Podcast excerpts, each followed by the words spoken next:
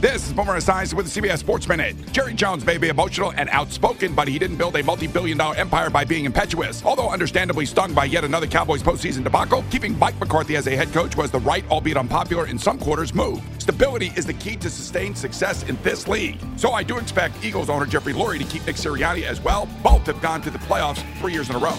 I'm Boomer Esiason.